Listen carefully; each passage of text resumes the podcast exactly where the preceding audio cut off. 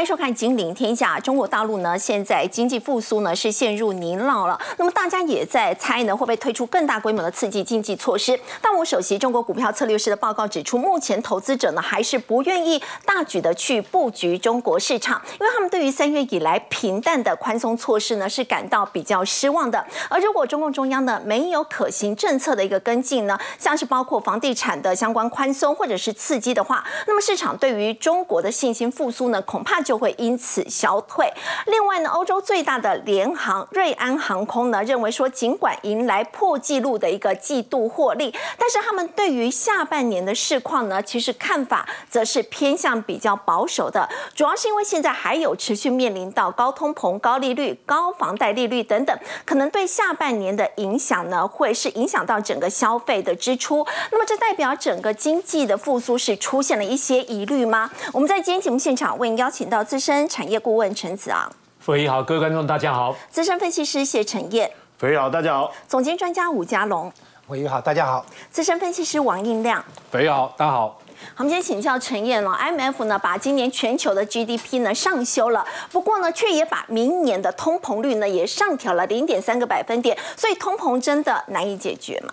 好，当然这个 IMF 最新针对全球的 GDP，呃，整个来看是上修，我觉得这不意外，嗯，因为我们这几天已经帮各位追踪到，不管是经济学家也好，或是这个重要的这些重量的经呃分析师也好。都对今年的衰退的几率已经大幅度下调，所以如果 IMF 还没有上修的话，我反而觉得有点意外哈。嗯，所以它从二点八上修到百分之三，但是实际上我觉得这个增加的一个幅度来看，我觉得也不大。对，那比去年的三点五来讲，还是相对偏低了哈。是，整体来看，我觉得比较大的问题应该还是通膨。为什么？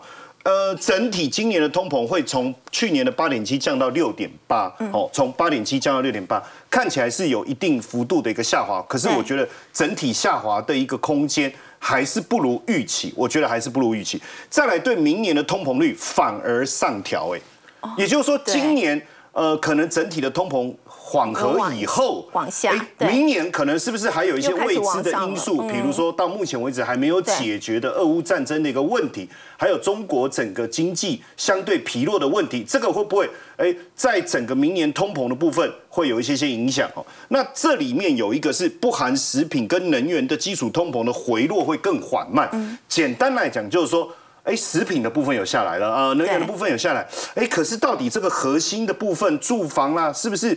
还有什么因素在影响？所以现在大家似乎更关注的是另外一个数据。所以你看哦，华尔街的分析师就在讲哦，本周的金融市场，大家一直在讲啊，联总会哎可能会怎么样？不会怎么样啊，就升一码，你要他怎样？你还要有什么意外演出吗？对不对？了不起，他在讲的时候拍一下桌子，嗯，好，你们猜对了，就一码八。哦，当然，大家可能会预期说后面还会有什么样的更鹰派或更科派的言论，我认为不太至不至于了哦。现阶段大概就这样，所以更关注的应该是在礼拜五非常重要的第二季的聘雇成本，也就是 ECI 这一个指数哦。这个指数目前大家认为第二季大概是一点一，嗯，那一点一确实比第一一季的一点二稍微和缓，可是我们要去看年增率，嗯，年增率其实四点六。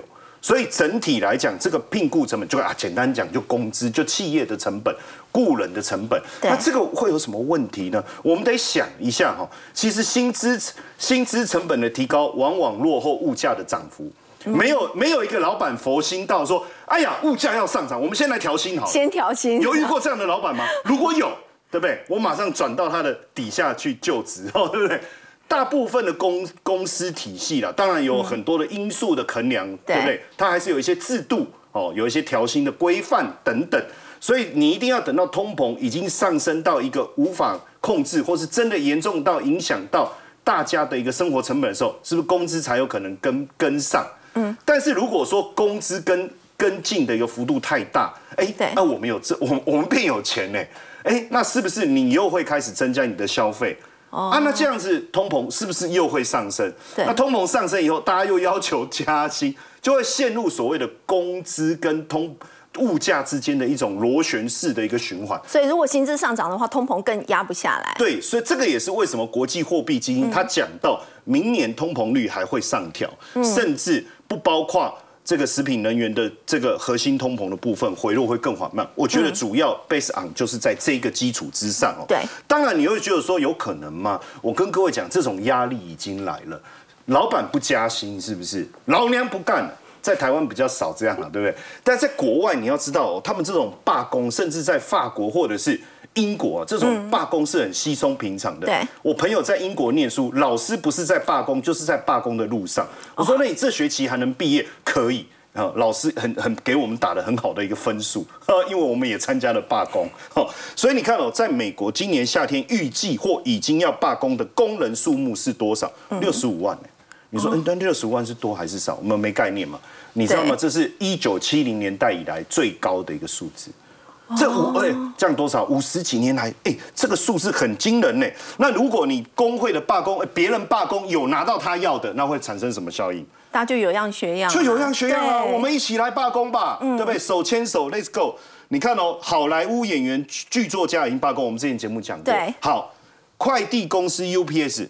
之前也罢工，结果等一下我会讲 UPS 罢工的结果，然后底特律三大汽车厂也罢工，大家都加入罢工。好，那你看哦，我刚才就在讲哦，这个效应要不要产生哦？你看 UPS 哦，代表三十四万员工的工会谈判二十五日达成暂时性的协议。哎呀，耶，成功了！为什么？哎，如果你不答应我的诉求的话，我们罢工下来两千万个包裹，看看。怎么样？哦，是他全世界调薪了，就调薪了。你看，今年时薪加二点七五啊，到合约到期前，时薪增幅会达到七点五。哎，哇塞，是不是达到成功？那请问一下，其他的诉求会不会也达到一定的一个这个呃门槛？哦，这目标了，我觉得这个后面我们要特别注意哦，这是一个影响。当中我们看到 IMF 其中所公告的这个整体的 GDP 的展望是上调，可是它对于中国的部分还是相对保守的看待哦。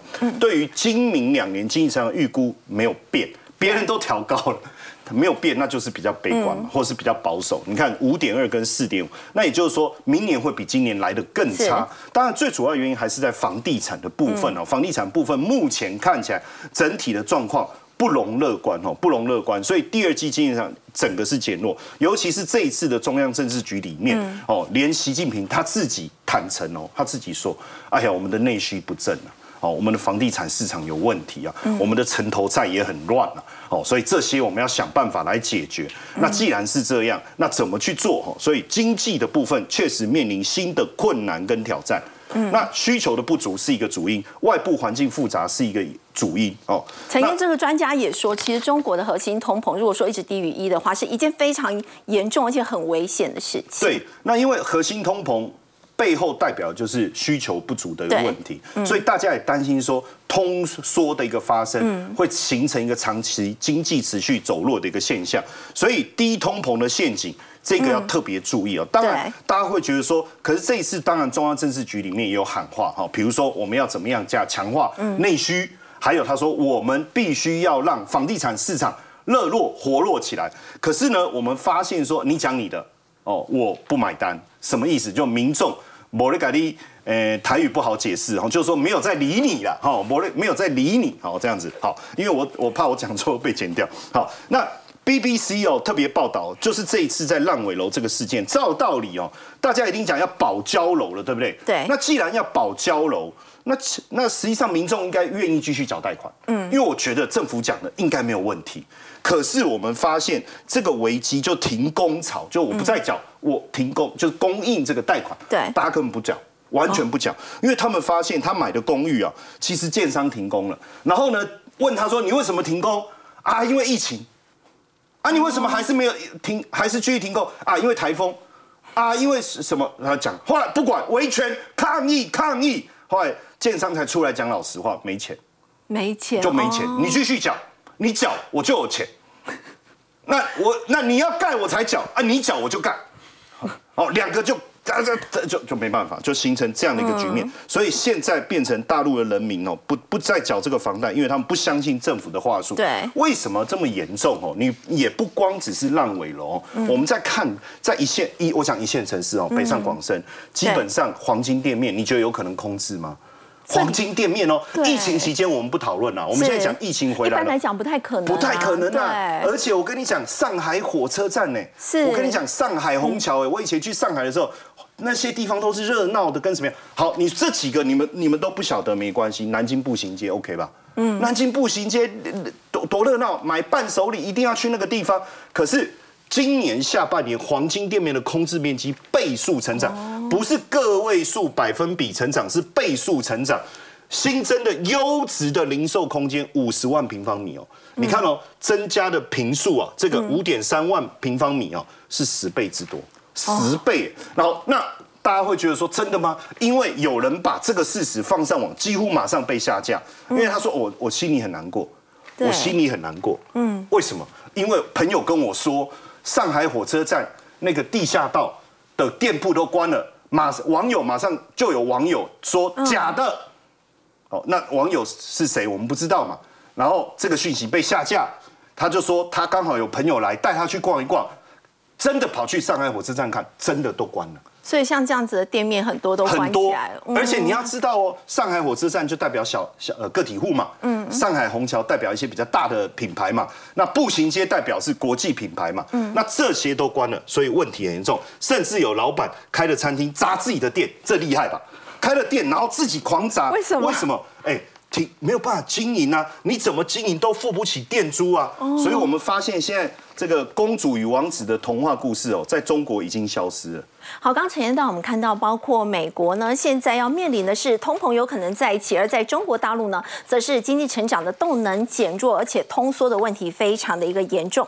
不过我们说到呢，不受这个整个景气影响，我们要来看到呢，是在这个季度最有看点、最受到市场瞩目的财报日，就是呢，这个 Google 的母公司 Alphabet 还有微软的财报在同一天呢来公布了。我们要请教印量，两家公司呢，其实在 AI 呢强强对决，大家都在看谁。到底是赢家。不过在这一次财报公布之后，会有点让大家觉得意外。像以 Google 来讲，当初大家觉得说，哎，微软推出了这个 Chat GPT 之后呢，感感觉上好像对 Google 是很大的威胁。但现在感觉上他们是顶住了，反而是微软在这一次的这个财报，感觉上是有一点点不温不火的味道。对，没有错，一个财报两样情哦。你看这个 Google 母公司 Alphabet 的财报，它的营收七百四十六亿美元，成长七趴，然后它的这个 EPS 一点四四。美元其实都比市场所预期还要来得好。对，那其中呢，呃，营收。细项来看的话，你会发现 Google 的这个服务总收入增加了五点五趴，嗯，然后它的广告收入哎也起死回生哦，增加了大概三点三趴，甚至呢，大家比较在意的在 AI 这个区块，就是云端服务的云服务的部分呢，它是增加了大概二十八趴左右，嗯，那代表说在整个 AI 的部分，目前来看，好像 Alphabet 的这个成效比较好一点，嗯，所以呢，这个执行长他接下来也讲了，我会继续投入 AI 相关的投资。那反观而言的话来看的话，你看微软，微软的这个盘后股价呢？是下跌的，为什么？虽然说它的财报跟 EPS 都比市场所预估来的更好，但是呢，它后续的展望呢就相对的悲观，所以就造成它股价的下跌。你们可以看，大家可以看到，就是说，在整个。云服务的部分啊，它从去年的第一季开始是增加五十趴、四十六趴、四十六趴、四十趴，然后到今年第一季三十五、三十一，后面有没有看到变二十七、变二十六？哎，大家会觉得很奇怪，你不是 Open AI 的这个呃投资公司吗？怎么越来越少？哈，对。那我想主要在于说，它目前所投资的这些效应还没有完全显示显示出来。虽然说它目前的效应没有显示出来，然后造成未来展望不佳，可是呢，它并没有去阻止微软继续要投资 AI 这一块一个。领域的资金哦，他的执行长表示说，接下来他还是会继续扩大投资 AI 这个区块，所以也就代表说，虽然说微软的这个营收没有完全展现出来，但是呢。整个科技大厂对于 AI 的展望，后续的看法仍然是比较乐观的。那我想未来 AI 的一个发展一定是个趋势。那这个趋势，我想到后面应该也会对整个劳动市场造成一些冲击。所以美国的部分最近来看的话，呃，很多的这个呃员工就上街抗议了。刚刚陈毅哥也讲了啊，有一些美国工人罢工罢工啊，今年夏天好多人罢工。为什么？因为第一个这个通膨嘛，通膨造成的食呃食物的费用上涨，医疗费用上涨。甚至呢，饲料费用上涨，所以美国很多这个马匹牧场现在都出现大量的马匹被放生。为什么？因为饲料成本高，这些饲主养不起。那在我们人的部分，你会发现，从这个好莱坞的编剧哦，甚至演员到这个麦当劳的员工、星巴克的员工，都什么上街去做抗议，甚至有一些大型的企业哦，也开始出现所谓的罢工一个效应哦。包括刚刚陈哥讲的 UPS，UPS 如果一罢工下去的话，不得了，因为它。可能会牵扯到三十万四万的一个员工，这会创下美国啊单一企业最大的一个罢工数。不过还好，呃，在我们录影的同时，他危机解除了啊，同意加薪。对，所以呢，代表他抗议是有效的。但是呢，这些罢工员工另外一个更害怕的原因在哪里？怕说这些 AI 哦，现在的 AI 哦会取代他们。所以会不会趁着他们罢工的时候，AI 趁虚而入？哎，如果你是老板，你会这样想，我也会这样想。对啊，用 AI 比较好用他真的会这样想，因为 AI 他不会跟我抗议嘛，他不会跟我罢工嘛，不会耍脾气，不会要加薪。对，高盛就预估哈，呃，未来呢，可能哦，全美大概有七趴的工作会被 AI 做取代，然后全球的部分大概有三亿份的全职工作呢，会被这个这一波像这个 ChatGPT 所给。给影响到，啊，这其中影响的女性的部分大概占了八成，男性大概有五十八八会会被影响。那举一个简单的例子啊，你看像这个美国的这个汉堡连锁店哦，Checkers 哦，它都怎么样导入所谓的 AI。语音的这个助理哦，就是说在得来速的时候，对不对？我们现在麦当劳得来速，哎，就是人员会跟你讲话嘛，他把它直接改成语音，哎，请问你要培根套餐还是要这个炸鸡套餐，对不对？直接用 AI 语音来替代，我想这个来讲的话，未来呢，在整个得来速的部分呢，应该会慢慢的啊完全被取代掉。所以对于一些这个比较没有技术的蓝工来讲，它就是一个威胁嘛。嗯，所以这个我想已经是挡挡不住的一个趋势了，因为未来很多企业一定会导入到，对，那。怎么办呢？所以呢，就有一些科技公司的这个呃大佬，他就想出一些方法，像这个 O Open AI 执行长哦，奥特曼他就预测哦，接下来一定会有很多的这个工作会被 AI 取代掉，那怎么办呢？那我就发明什么？发明所谓的这个世界币，我让全世界的人民有基本的收入。其实他提出的这个概念哦，之前马斯克、祖克伯都认同。哦，那他现在就直接做个执行，他发明出了所谓的世界币。世界币，对，世界币就是说，你只要是人类，我都发给你基本的这个呃薪资哦，基本的生存薪资，让你呢可以做个花费。因为如果未来的 AI 取代掉人力之后，一定会有很多人会饿死掉，那怎么办呢？他就用这个方式来做一个弥补。他像一些高呃高科技的公司，我来跟你征收这些费用，然后呢，我来去弥补这个区块。所以他现在就想出这个世界币的这个方式哦。那这方式怎么理呢？你只要去下它 A P P，然后呢，透过这个球叫 O Ober 啊，Ober 的部分，它是采用所谓虹膜，因为虹膜是很难变造的，所以。每呃每一个人只要透过虹膜辨识之后登录之后呢，他就会发一个基本的币给你。他现在的概念是这样子。那目前来讲的话，这个大概全球只有一千五百个 Uber 的部分，然后在三十五个城市，未来会持续的推广。那会不会真的达到他所谓乌托邦世界？那就看后续他怎么去做一个呃一个推演。我们可以继续看下去哈。啊，不过我们说台股，我们当然知道 AI 是趋势。不过在最近台股盘面上，这个 AI 相关的概念股，怎么感觉上印量有一点吃软不吃硬的味道？呃，对哈，因为 AI 概念股，坦白来讲啊，台湾的 AI。真的是比世界 AI 还要来的强啊！从很多这个基金里面来看，台湾的 AI 的基金净值报酬，哎，还高于其他世界的 AI 基金报酬。那这个部部分来讲，因为已经涨多了，所以现在这个地方震荡的幅度一定会比较大。那今天盘面上看起来，就是说它感觉有一点像吃软不吃硬。什么叫吃软不吃硬？就是有一些硬体相关的股票，它可能涨不太动了。但是软体的股票呢，哎，最今天来看的话，就相对的活泼。哎，的的确确有看到资金往这个地方来跑，所以今天盘面就很呃很明显了。你看像。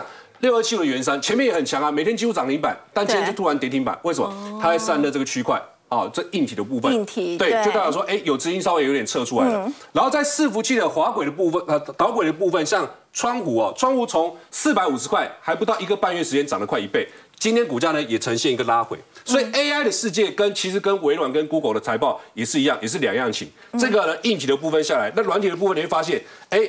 像资通今天就涨停板了，啊，这不一样的世界，因为资通的部分它是全台首创用 AI 软体导入到这个机器人，啊，它的机器人它可以你可以跟它对话，因为它里面有 ChatGPT 的程式，好，所以它今天股价呢也开始上来。然后华宏资的部分呢，因为它有这个 AI 的影像分析这个软体服务，哎，最近股价也开始哦整理过后呢又开始往上攻击，啊，今天也亮灯涨停板。然后在机器人的部分呢。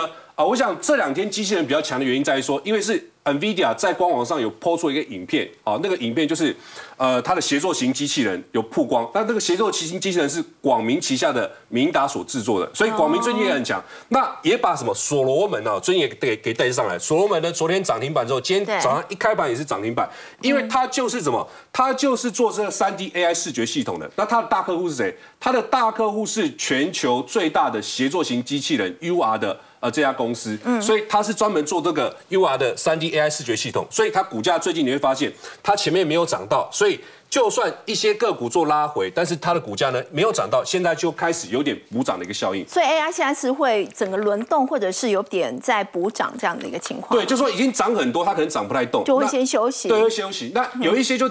还没有反应的，但是它有 AI 题材的，哎，市场就会去慢慢发掘。所以我想，投资朋友你在追逐有一些涨很多的 AI 概念股的时候，我想现阶段你要特别特别的小心跟注意哦。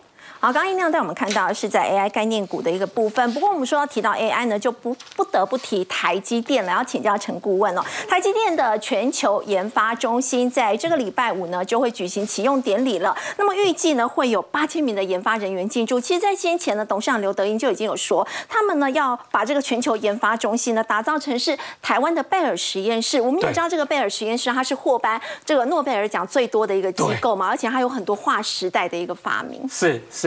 啊，这就是台积电的全球研发中心。对，台积电为什么要弄一个全球研发研发中心？我们看哈，电子六哥，嗯，都在把它的产能呢做全球布局，布局到墨西哥跟东欧。台积电呢也把它的产能布局到美国、日本，那即将是德国。嗯，所以呢，代工的产线会全球布局。但它的研发中心一定是跟留台湾，所以这是台积电的研发中心。那他在这礼拜五呢，那个揭幕嘛，所以呢，不管是总统还是张忠谋，除此之外呢，他重要的策略伙伴，例如设备商、材料、化学品，还有细制材等等的，也都会参加。那刘德英呢，曾经讲过，他希望把这个全球研发中心打造成台湾版的。贝尔实验室，所以呢，各位观众，我们来现在看到什么叫做贝尔实验室哈？你看哦，一百年前不是有了电话吗？是，就是当年贝尔发明的。嘿，那那个后来成立了 AT&T，就是电 A 那个美国的 AT&T 电话公司。所以有关电话，你看你我被影响了一百年，到现在还在用五 G 的。那个手机，所以真的是很多划时代。对，很多划在，所以有人形容贝尔实验室呢是堪称二十世纪最伟大的实验室。好，那待会会介绍台积电的全球研发中心有没有可能成为二十一世纪最伟大的实验室？它至少有三万件的专利，而且它产出了十三个诺贝尔得得主。是好，那那个呃，它设立的时候呢？呃，不但是累积下来啊，已经成立到现在一九二五年，到现在将近一百年，有上万件，而且他当时呢，号称一天至少一个好厉害，一天就一个真的很厉害，嗯，所以才能够产生那么多的诺贝尔奖得主。对，好，那我们来看看台积电的雄心壮志。嗯，什么叫全球研发中心？它是希望总共有八千名研发人员。嗯，呃，那个目前啊会先进驻两千人。啊，那斐云，你们看看。这一个跟台建的厂房是不是有点不太一样？对，台积厂房就是四四方方，它看起来比较有时尚感。而且过去呢，他们的研发中心啊，研发只是试量产而已。但是呢，全球研发中心它有自己的晶圆厂，它可以呢不止试产，还可以做到重点的量产。还有产线可以量产，可以量产。对，哎。那这个全球研发中心想要做什么事呢？当然是更先进的半导体制程，例如两纳米或者是一纳米。那你们想说，难道这个全球研发中心只有先进制程吗？不止，它当然还包含了先进封装。目前是 c o v a s 嘛，对，所以他们也在研究，我怎么让呢晶体的体积更小，效率更高，然后更省成本。除此之外呢，我们都知道呢，那个现在是电动车的时代，还有高频五 G 高压的时代，所以未来呢也会导入第三类半导体。对。除此之外，我们都知道纳米呢进入两纳米、一纳米，嗯，然后现在全世界在热的就是量子运算跟量子通讯。嗯，所以台积电全球研发中心也会导入在量子通讯。嗯，好，那我们看台积电呢，真的在研发这一部分有这么大的能耐吗？我们看两件事：第一，它研发经费的投入；嗯，第二，它的研发成果。我们看它研发经费的投入，哈，二零一九年。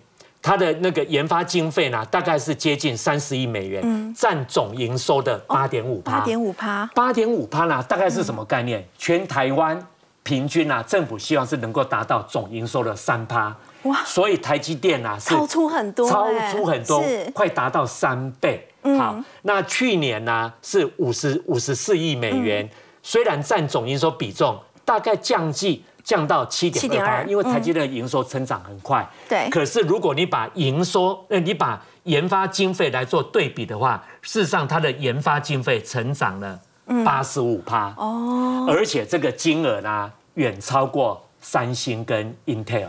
哦，三星跟那种他们在半导体的研发经费都比不上台积电。好，那我们来看它的成效。是成效一般讲的就是专利数量嘛。对。全世界呢，啊，台积电这几年累积下来专利数量已经达到五点七万件，哈，再创新高。然后在那当然这是专利申请数，那专利呢要那个申请，你重要是要 approve 过嘛。所以呢，它在台湾跟美国呢，专利的获准率。也接近百分之百。嗯，例如我们看台湾，哦，它在那个去年台积电呢，在发明专利、新型专利跟设计专利，嗯，发明专利是全新的，嗯，啊，新型专利就是我虽然不是全新的发明，但是我是改良的，这叫做新型专利。跟设计的专利的申请量呢，是有一千三百五十四件，嗯，连续七年，从二零一六年到现在，连续七年。台湾第一名，哎，好，那当然，那个、那个、那个获准率呢，已经达到一千一百九十六件，哎，好，那我们来看呢，刚刚音量谈到 AI，对，那晶圆厂现在也都在导入 AI，嗯，所以我们来看它。的成果，这这时候呢，设备厂凡轩，对，凡轩最让人瞩目的就是凡轩。要请教顾问哦，凡轩它到底是导入怎么样一个 AI？它让整个技术有什么样的突破，还可以获得台积电的大单？好，我们看哈，它就是呢导入了导入一个叫做设备预诊断系统。那这个设备预诊断系统呢是干嘛呢？它是能够提前提前预警这个机台即将故障哦，能够提前预警。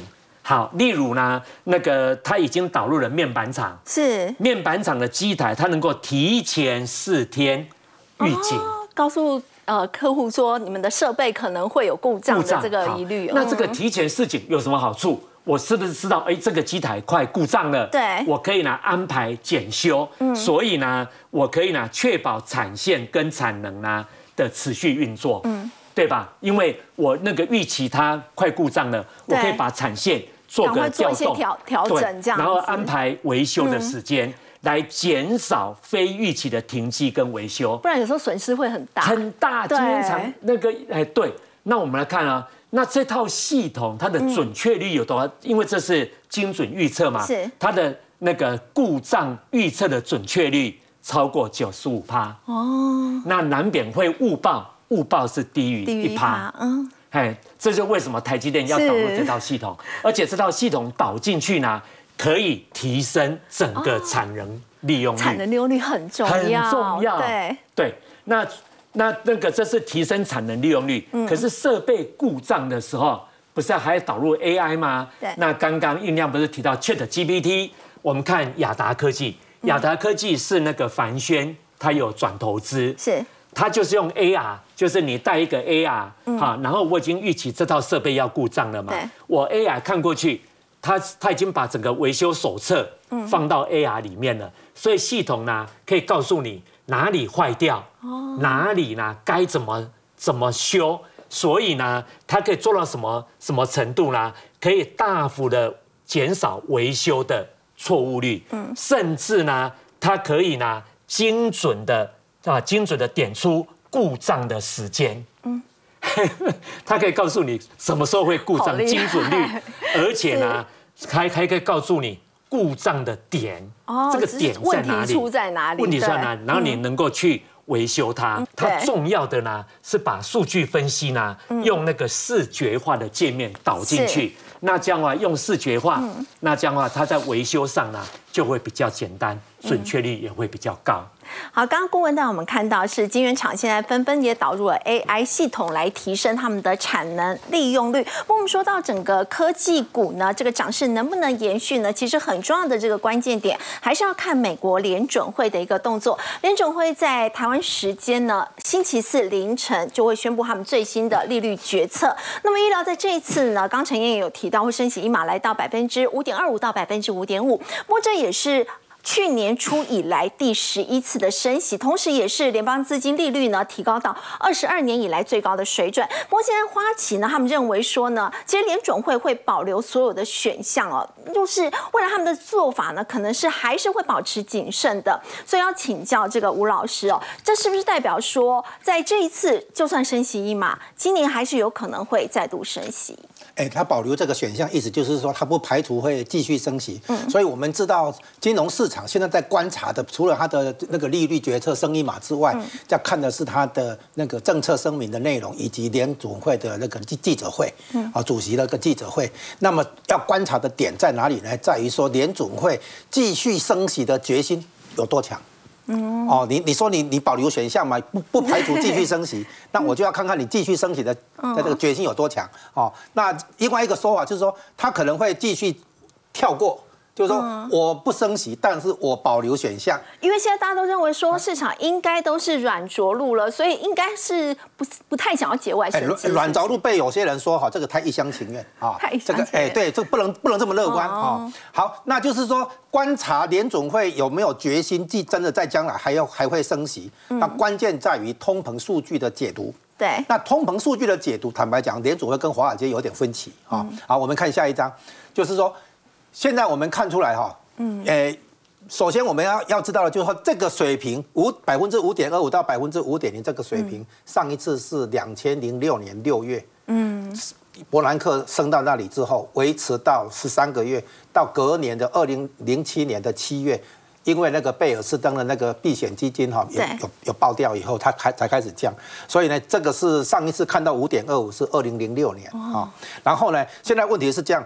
我们现在看到的整体 CPI 啊，这个本月上旬公布的六月份是百分之三，那这样子坦白讲是非常好啊，就是说四月份在百分之四点九，然后降到四点呃四点零，现在降到三点零，是是很好。但是问题来了，就是核心 CPI 就是扣除食物跟能源的部分，那个在百分之四点八。还在还是高还是高的地方，第一个还在高位哈，所以通联总会的一个说法就是说通膨数据有放慢，但仍然在高位啊，这是第一个。第二个的话，联总会担心下半年哦，通膨数据可能缓缓扑哦，通膨数据是连续十二个月下降，对，你怎么保证说会有第十三个月、第十四个月？就是你你去赌场开压红盘的话，对吧？那开出红的，对不对？他已经连续开十二次红的，你要压黑黑的还红的，所以他们也不敢把话说死。哎，对，那就是说。通膨有可能反弹哈，这为什么呢？因为这次油价的下跌，主要的功功劳在油价了。嗯，那油价的话，现在第一个有减产的问题。对。然后第二个哈，现在暑假期间大家不是出去报复性旅游吗？对。那航空的燃油需求会暴增啊。哦。啊，再来的话就是哈，去年六月的时候是通膨最高峰的时候，百分之九点一嘛哈。是。然后呢，现在的话呢，那个六月份的时候就有高高积极效应，你你那个那个通膨率会比较低的哈。嗯。可是接下来下半年没有高积极效应呢？从去年六月以后，七月开始就一路走低了。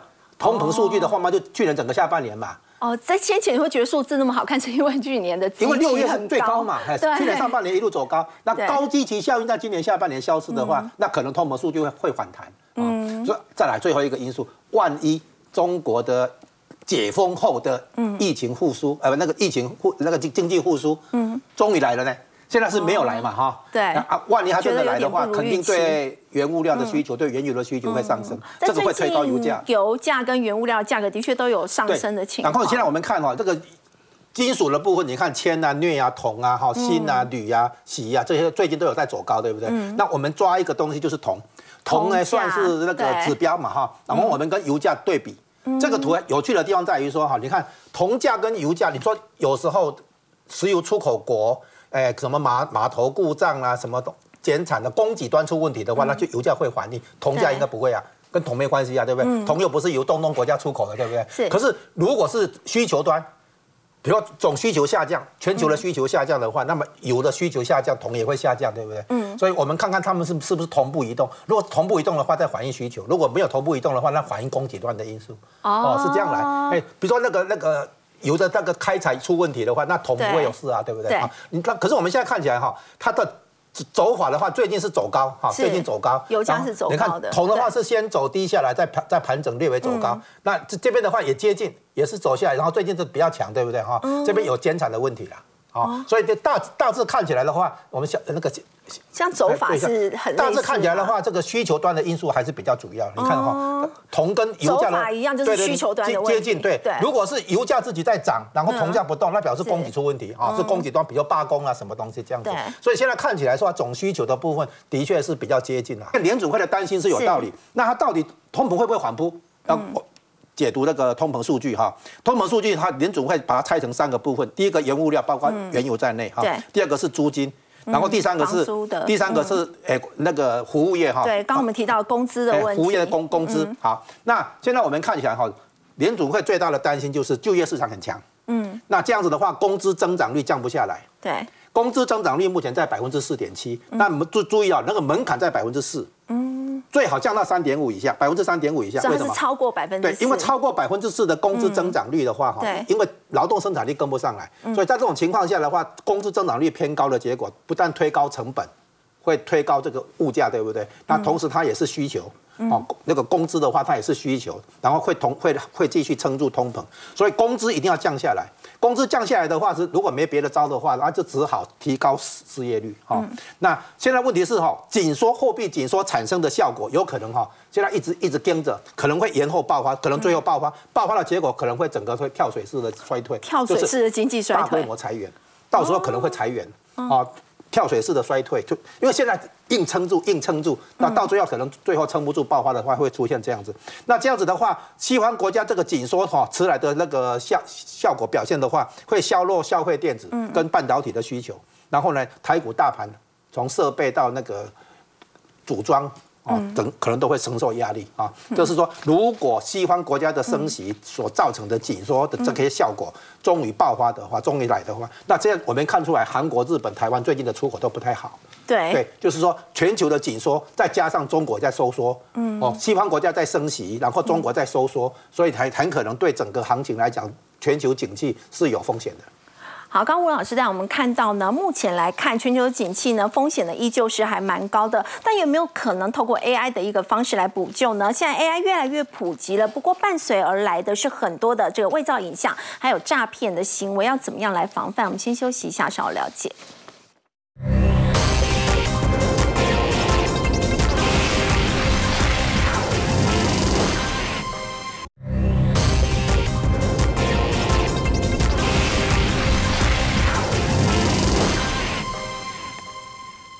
好，像 AI 越来越普及了，不过伴随而来是有很多的伪造影像，还有一些诈骗行为。要请教陈燕，现在有七家科技巨头，他们说可以透过浮水印的一个方式来做保护。呃，我相信随着 AI 演进的速度越来越快的情况下，越来越多的一些。不可知或不可控的风险是不断的在攀升，所以最近呢，OpenAI、Meta 这七家科技巨头不约而同在谈 AI 监管问题。我们之前节目就已经聊到，欧盟已经先对 AI 寄出了监管的一个法案，这非常非常重要，因为它会，因为 AI 产生出来的东西到底真还是假？我们现在我我连我们都搞不清。我最近看到很多的影片哦，那个女生的腿长到我都觉得奇怪了，那个脸怎么会美到这个程度呢？AI 嘛。所以，他现在要开发这个浮水印系统，也就是说，一旦嵌入了这些，比如说你文本啊、图片、音讯、影片，你就可以知道说，啊，这个是有官方认证，这个不会是做，这个不会是假的，这个变得非常重要。要不然我们怎么去辨识？如果无法辨识，伴随而来的诈骗或者是这种。所谓的资讯的一个暴力，我们要怎么去控管？哦，这个变得非常重要。所以你看，苹果共同创办人呐，这个沃兹尼亚克，他警告他说，人工智慧所导致的诈骗跟假讯息很难辨认。他甚至认为说，他说我们要来，他说他要找这些。呃，这个包括马斯克哦，要签一个公开信，说我们不要再去研发 AI，我们要不要停下来？开发吗？不要再开发。当然，他的弹数是说，除非你能够去因应这么高速发展之下的风险，对，不然是不是先暂停？要不然后面的社会风险所带来的成本相当高。连李显龙对都这样教大家投资了，你想一想，哎，讨尬西安诺，哎，真的有被骗的人，呃，连张淑芬都愿意教大家投资了，你相信吗？对不对？郭台铭对不对？也要教大家投资。啊，真的有人上当啊！哎，听说很相信是因为他 AI 去模仿李显龙的声音，模仿的很像哎，所以李显龙的脸书特别大。他说他每次只要有演讲或干嘛，对，其实就会被媒体报道啊，那个图片就会被大家应用去。做很多的骗局或广告，然后叫他参加什么方案啊、汇钱，所以他一直提醒大家要就提醒新加坡人，了哦。那不不不论是怎么样，你就会发现 AI 已经有办法运用你的声音，嗯，运用你的影像，对，然后呢，甚至哎叫你汇到指定账户，很可怕。贝佐斯、马斯克都被运用过，现在甚至哦，这个在。这个泰晤士报道说的哦，这个女孩子安杰丽娜不是求利哦，她受访的时候，她就自己讲，她自己讲的，她说俄乌战争以来，她一直用约会软体。哦，然后呢，去锁定一些俄罗斯的这个士兵。然后去跟他调一些情报，甚至他们的地点。但是他说有一些比较色的，他就不跟他聊下去了，因为他说调不到情报，所以他不要跟我聊天了。因为他跟我聊天，他怎么样也得不到任何的东西。对，我就 跟他乱扯。你看哦，他们就利用，哎，你看贴出身着军装照的男生，他就用 AI 生成的照片跟假名。哦，你看男生就是这么好糊弄，对不对？可是我跟你讲不止哦，现在 AI 已经可怕到什么程度？你的好朋友打给你，像那天我朋友赖我说要跟我借钱，我说哎，你这是 AI，哎，你你的赖被人家诈，被人家诈骗，被运用了，然后然后他不知道怎么回我，我也不知道他真的假的，反正至少这样他就没有跟我借了嘛。然后你看这个电信诈骗案哦，这个好朋友用视讯哦，你相信吗？就是如果我打给你。我打给你，我说飞玉飞玉，我陈燕呐，哎，等怎么办？我先等一下要录影了，我你也在急，对我现在要赶去路上，可是我刚好遇到一个纠纷，你可不赶快汇钱给我？都已经赶对，我就可以去录影，而且我是跟你视讯，你会觉得是假的吗？你就一直看，你你不是微良，好就挂掉了，会不会这样哈？当然，这个郭先生啊，他十分钟就被骗走多少？四百三十万人民币，没办法，你知道吗？那个人怎么做的吗？他。这个人他真的在镜头前面哦，然后他在跟他视讯的时候，你真的要讲话，你真的，然后脸换掉，很可怕，很可怕。然后你看这个何先生也是 AI，就是你真的我在我跟你视讯，真的我们两个正在视讯，但是脸就不是我，我在跟你脸就是你熟悉的那个人，连声音都是。是，所以 AI 可以做到这样子。然后这个就说帮他垫款两百四十万，他觉得是哎这么熟的朋友，如果你打给我，对不对？所以以后你打给我就说哎你是诈骗，我就直接挂掉，也不得罪，对不对？好，所以还是要注意啦。如果 AI 进展的速度这么快，我们没有办法有效的控制这些诈骗的风险的话，好像稍微缓一缓会不会比较好一点？好，另外我们稍后回来要来关注的是中国的前外交部长秦刚，他上任不到七个月的时间就被拔关了，他到底是犯了什么大忌呢？先休息一下，稍后了解。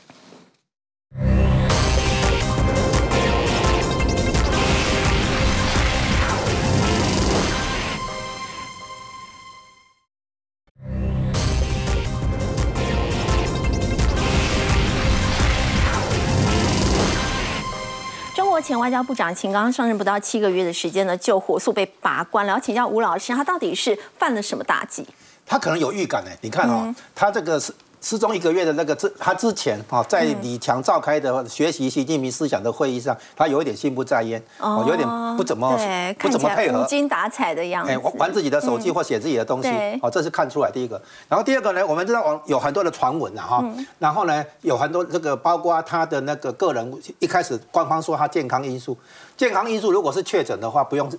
一个月，嗯，哦，那如果是个人的其他因素的话，那官方出来说一下，给个说法，很容易的嘛，嗯，没有啊，官方没有给什么说法，对。对，然后如果是贪腐贪腐问题的话，那习近平不会办他，为什么？因为他的确是习近平破格提拔的，哦，那他不需要去用贪贪污问题来把自己人打下去，也没必要啊。更何况贪污问题本来就官场的那个常态嘛，哈。嗯。然后再来有有有说到他的那个情妇啦、私生子这些问题，那这这些问题的话，因为在中共高层的话，哈，大家都一样嘛，啊。莫扎特有一有有一首歌剧哦，叫做《女人都一样》哈。在在中共的话是高高官都一样嘛，哈。那那个应该不不不是问题哈。嗯。所以。想来想去的话，就是说，所有那些因素叫个人因素，叫八卦传闻，可能真可能假，我们无法确认。但是它不会是真正的因素，也不值得外界关切。外界真正关切的哈是这个，就是说它跟泄密事件有关，就是火箭军的这个泄密哈。嗯。去年十月发生什么事？中共开二十大。嗯。中共二十大开完之后一两天，美国公布这个资料，就是所有解放军的基地的坐标，哈，他的那个领导人，嗯，他的里面的那个人员名单。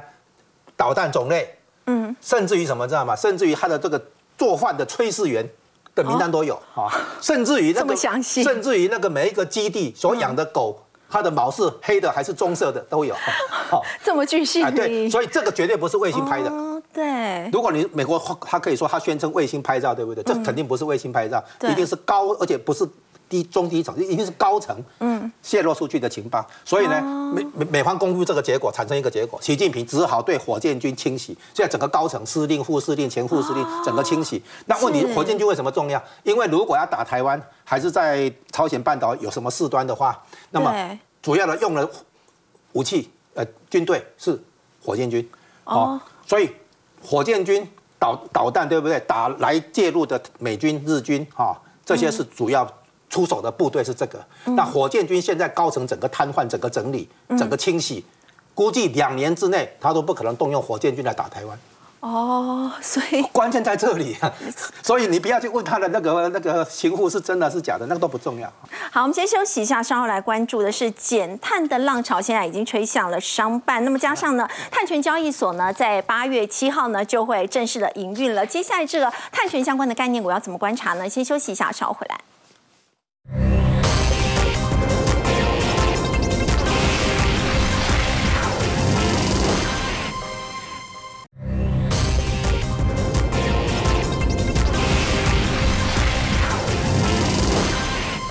好，现在减碳的浪潮呢，已经吹响了商办大楼了，而且印量碳权交易所八月七号就要正式的上路。接下来碳权相关的概念股要怎么观察？好，是的，减碳的部分，你看一零一哦，现在呢也开始吹这个减碳风啊。那一零一怎么减碳呢？就是透过两个方式，第一个就是他把停车场跟商办的大楼这些灯具哦，全部换成 LED 灯。啊，你就想说哇，换灯具就是可以减碳，对，它就是可以减碳，这叫做微型碳权。虽然说贡献不大，但是它还是有贡献。然后第二个呢，它有团购绿电的方式，因为绿电就等于是零碳排。好，它购买了这些绿电之后呢，把这些碳绿电呢分给这些承租户来做使用，也可以达到一个减碳的效应。那你说这样子十年之接下来可以省多少一个一个碳权哦？大家可以累积到到六千七百公吨，其实也是算蛮多的。那八月七号，碳权交易所这个开始交易之后呢，我想很多台湾的这个大型企业哦，第一波呢都要加入哦，包括像台积电、红海、伟创、广达等等这些都要接受所谓的碳盘查，因为碳这个东西是比较呃抽象的，大家也不知道怎么去做一个量化，那就要利用所谓碳盘查的部分。碳权交易其实就是这样子，就是说呃比较高碳排的企业，你可能就是要去买这个碳权啊来做使用，那低碳排的企业就可以把这个碳权卖给这些高碳排的企业，好，这个就是所谓碳权。交易，那第一波呢？这些大型企业加入之后呢，到了这个二零二五年哦，大概资本额五十亿到一百亿的这些企业呢，都要全部加入，然后甚至第一波，你这些大型企业的子公司也都全部加入，所以未来来讲的话，台湾的碳碳权的商机来讲，它就会非常的庞大。所以概念股的部分可以看什么？看有碳权的，像华子跟永丰鱼，其实永丰鱼最近股价也创了近五日新高，是因为呢。华子的部分拥两岸拥有三点一万公顷的林地嘛，所以它就拥有碳权。那永丰仪就是它母公司，所以它连带关系，连带收所以这是一组的。那另外碳盘查的部分，像贝利、瑞阳。